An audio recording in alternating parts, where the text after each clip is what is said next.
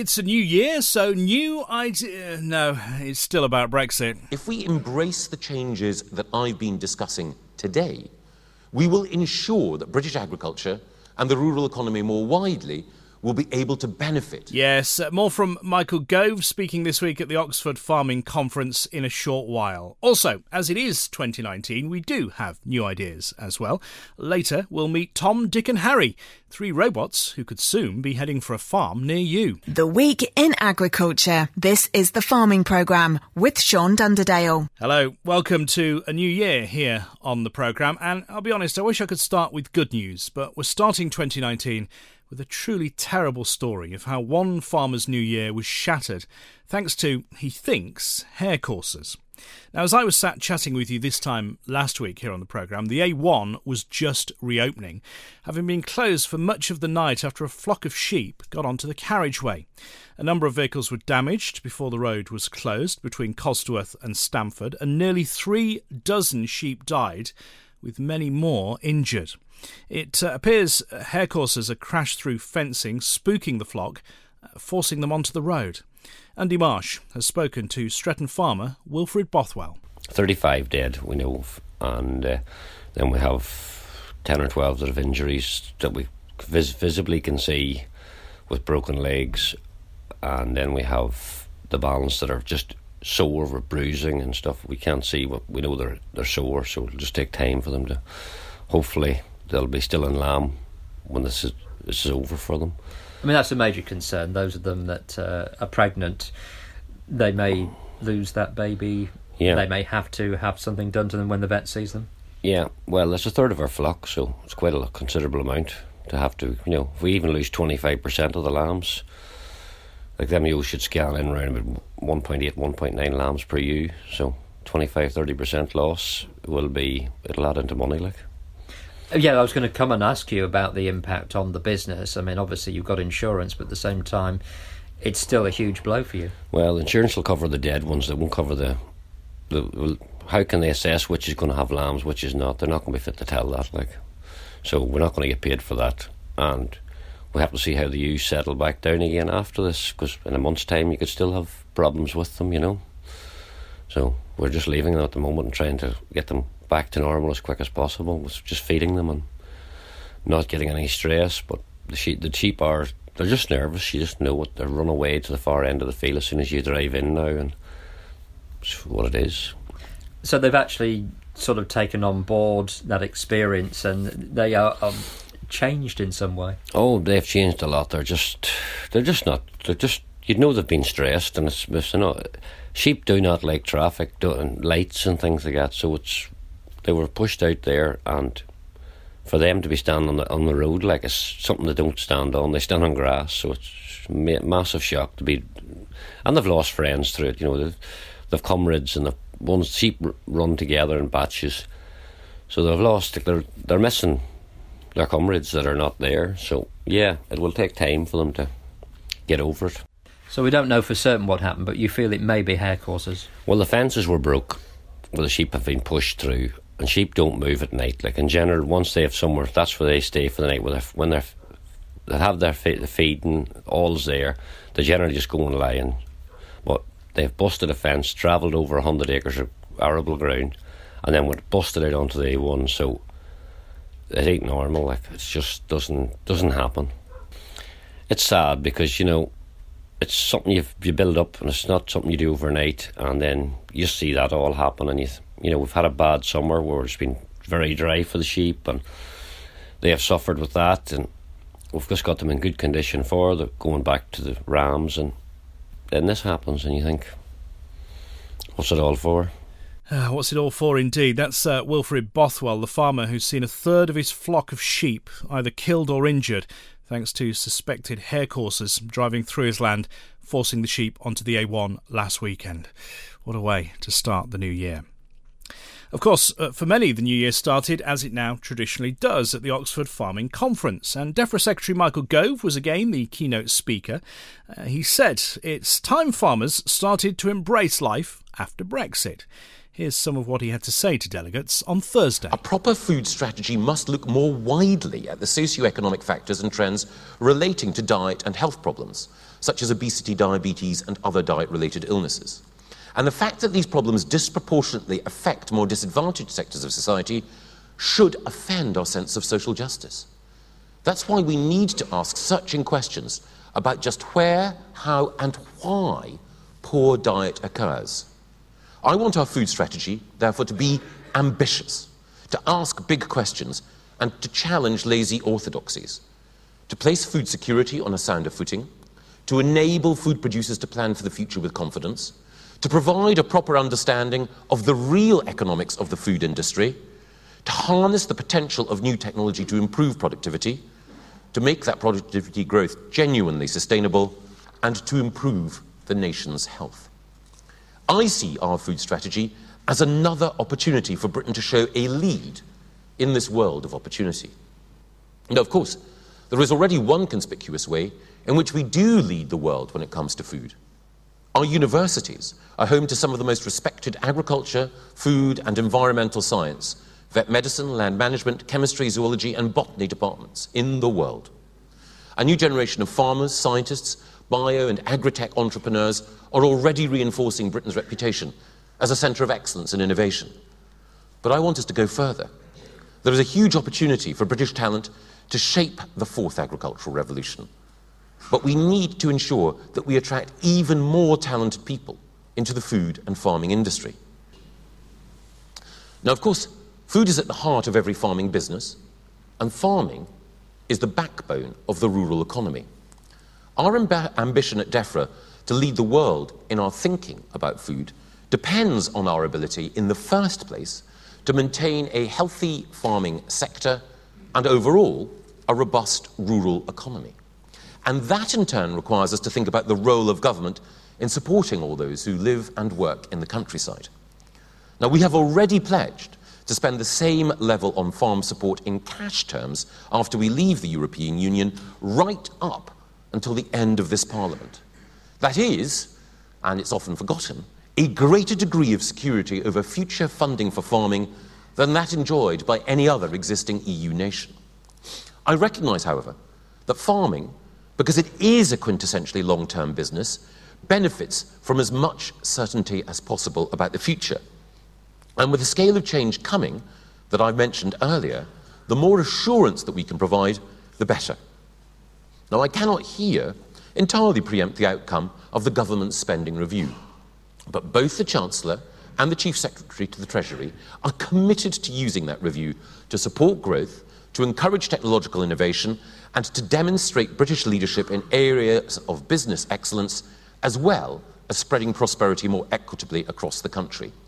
So, if we embrace the changes that I've been discussing today, we will ensure that British agriculture and the rural economy more widely will be able to benefit in that spending review.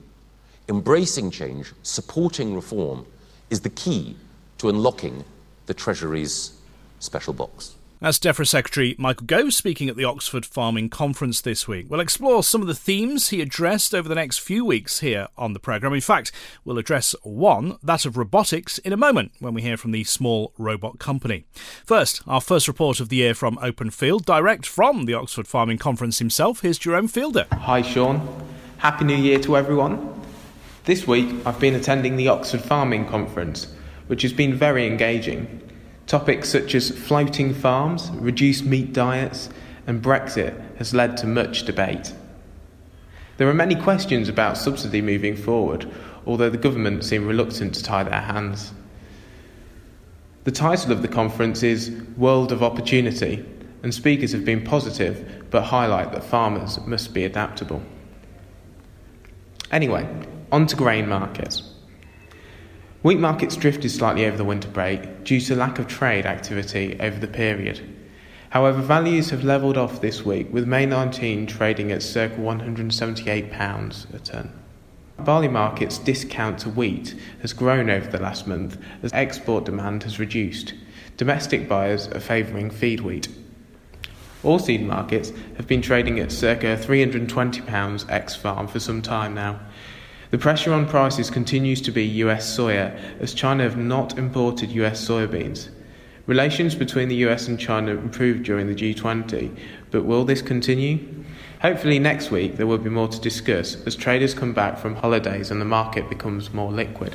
Now for your ex farm prices. For feed wheat, Jan- January 19, it's at £172, depending on location, um, with the Group 1 premiums at 12 to £15 above that of feed. Uh, on new crop, November 19 prices uh, between 155 and 157 pounds ex farm, again depending on location. Feed barley values uh, approximately 165 pounds ex farm for spot movement. Oilseed rape markets um, are just below 320 at the moment, about 318 spot movement, depending again on location. Not November 19 values are the same at 318. Uh, feed beans still trading in, in the low 220s, and new crop values that you're looking at around 180 X farm for November 19 feed beans. They're all your prices. If you have any inquiries, please speak to your local open field farm business manager. Thanks a lot, Sean. Thanks, Jerome. Jerome Fielder from Open Field. We heard earlier from Michael Gove speaking at the Oxford Farming Conference in the week. During that speech, he touched on automation and robotics as one aspect which will shape the future of agriculture once we leave the EU. The small robot company hopes that will be the case as well. Sam Watson Jones is its co founder, and just before Christmas, I caught up with him to find out more about the company and what they're doing. So, Small Robot Company uh, is trying to create robotics and AI which will digitize farming. Um, so this comes in, in, in two streams really. The, the, the first stream uh, is around uh, creating a digital view of the field. Um, so that um, to us means uh, a per plant view of the field, so that we can go into a field of wheat, for example, and understand what's going on with every single plant in the field, and also understand what's going on uh, with every square metre of soil. Uh, you know, I'm a fourth generation farmer from from Shropshire, and it uh, both annoys and saddens me that, that this aspect of how we manage our farm hasn't uh, hasn't advanced really over the last four generations. You know, my the way I make a decision on my farm is basically the same as the way that my great grandfather made a decision in the 1930s. You know, we walk into a field, we treat the field as our management unit, and then we say, well, this field needs more nitrogen, or this field has a disease issue, and uh, and then we and then we treat the whole field basically at the same rate. And so, with the digital data bit that we're trying to achieve, um, then that, that enables us to move beyond that. And then that leads to, to taking action in field. So, so we to do this, we're creating uh, three robots and, and, a support function. So the three robots are called Tom, Dick, and Harry. Tom is a monitoring robot. So Tom is the doing the digital data bit that I just talked about. It goes out into field and monitors each individual plant, uh, and he then passes that data through to an AI, artificial intelligence-driven operating system called Wilma. Mm-hmm. And Wilma is the brains. She's the boss of the operation, if you like, and she's analysing that data and she's turning it into something that's useful for the farmer and helping them to make decisions. That's great. That that side is uh, is really useful to the farmer in its own right. But even more useful is when we get the other two robots, Dick and Harry, involved. So, Dick is a micro spraying and non chemical weeding robot. So, taking that plant level data uh, and then going out and just treating that plant. So, if Wilma identifies that an individual wheat plant has uh, a disease issue, mm-hmm. um, Dick goes out and sprays just that wheat plant. And likewise with blackgrass, for example. So, so we will be able to identify each individual blackgrass plant in the field. And then um, the ultimate aim is to remove those, remove that blackgrass plant without the use of chemicals. So we're, we're looking at uh, electrical charges and lasers um, at the moment as the two approaches to this.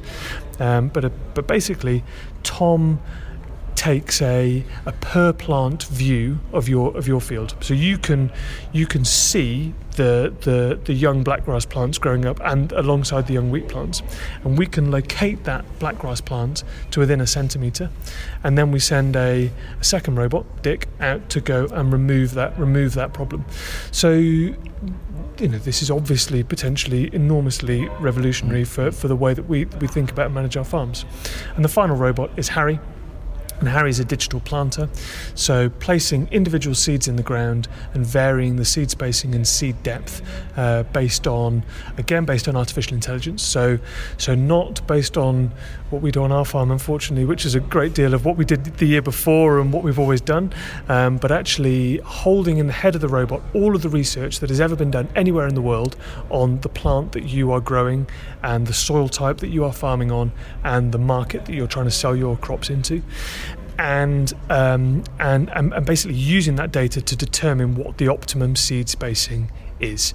So again, uh, it's about giving each individual plant the best chance to achieve to achieve its potential. You know, really what we do at the moment, if we're honest, is we go, well, this is roughly what we think the seed rate should be in our field, so well then we'll up it by 20% to to allow for for, for lack of germination, uh, and then we'll just crack on. But we're saying, well, we should be much more accurate than that. And this, I suppose, is the the sort of the core frustration behind uh, my desire to, to start this to start this business is that there's there's a growing gap between what is technically possible, you know, the advances in sensor technology, the advances in artificial intelligence, the advances in robotics that are having big impacts on on on in other industries, but there's a big gap between the technical possibility and what actually happens on farm. And Small Robot Company is there to to address that. You know, we're there to bridge that gap.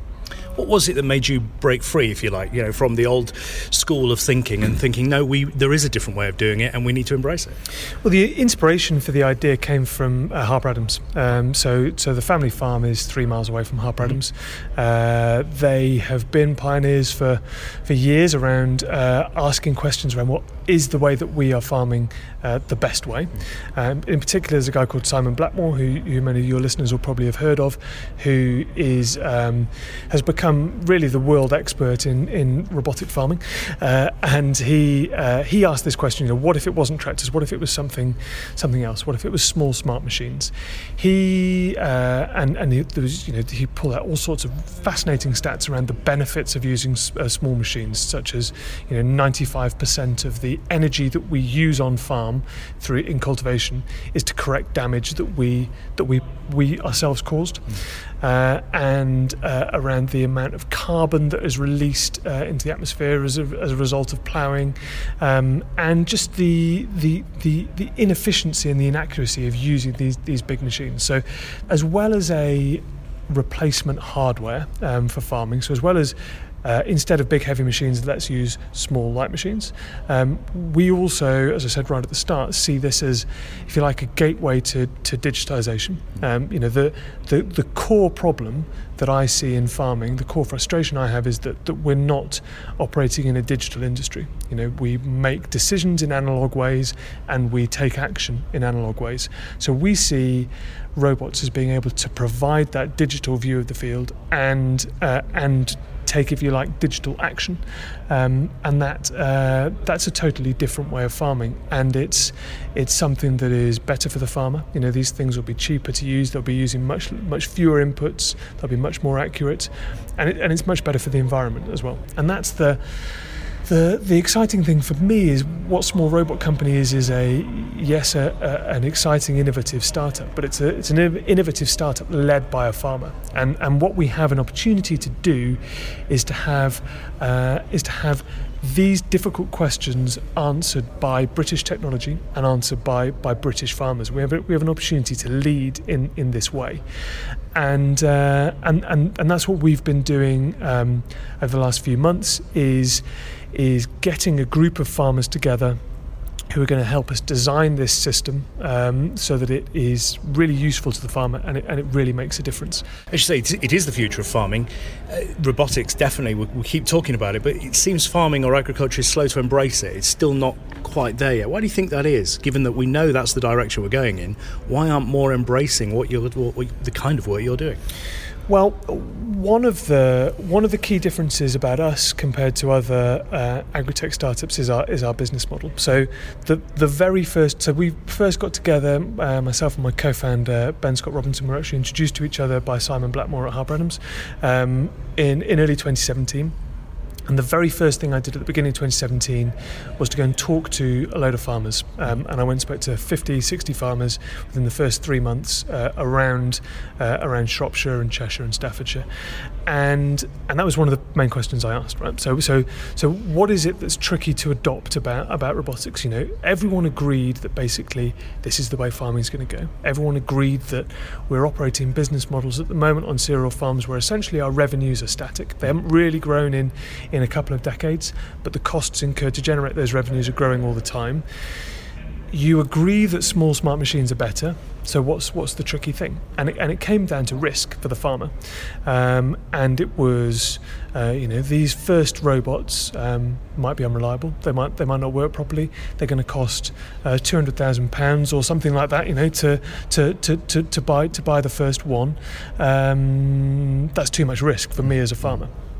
So we developed a business model that we call farming as a service, where uh, basically we lease these robots out on a per hectare basis. So the risk to the farmer is is very small. They they come to us and they say, right, well, we'll we will give you two percent or five percent of our wheat area to to go and manage next year, um, and essentially with the service in when the full service is ready, we'll be delivering a healthy crop for that for that um, for that for that five for that five percent. Uh, so the uh, that that doesn't mean that the so if, if farmers get us to do um, some some drilling with our Harry robot, that doesn't mean that they sell their tractor. It doesn't mean they sell their drill. They they try out um, some brand new technology uh, in a very at a very transparent uh, fee. Um, and if it works, then that's great. You know, they'll have, they'll, have, they'll have saved some money, they'll have done things more accurately than they've ever done before, uh, and they can expand their coverage with us the following year. But um, but, but, but crucially, the risk to them, the financial risk to them, and the technology risk to them is very small. You know, the financial risk is they know what they're signing up to beforehand. It's going to do this many hectares at this rate. Um, away it goes. The technology risk, you know, if the robot doesn't work, that's that's on us as a small robot company. You know, if, if a motor needs replacing or the wheels fall off, then that's on us. It's not on the farmer. So, and I actually think that this is part of a, a wider trend that we're going to see in farming, um, which will be the end of machinery ownership. I think that that machinery ownership uh, has stopped working for mm. farmers. Um, it has meant that we've it's pushed us down a route of always thinking of buying bigger machinery so that we can cover the ground more quickly in a tighter working window.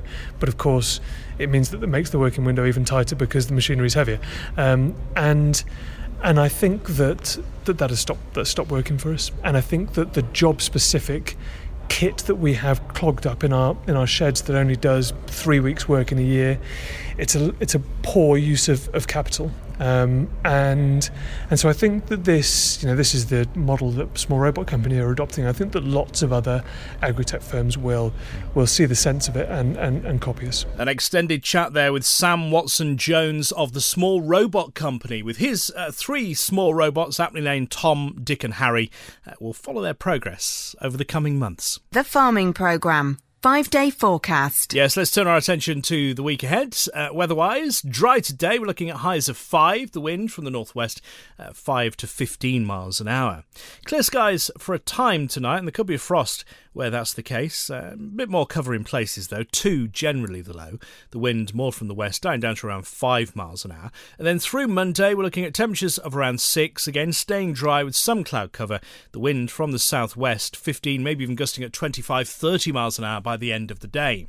Because of that wind and the cloud cover, that will push temperatures up actually during the night. Monday into Tuesday, we're looking at lows of maybe 8 Celsius.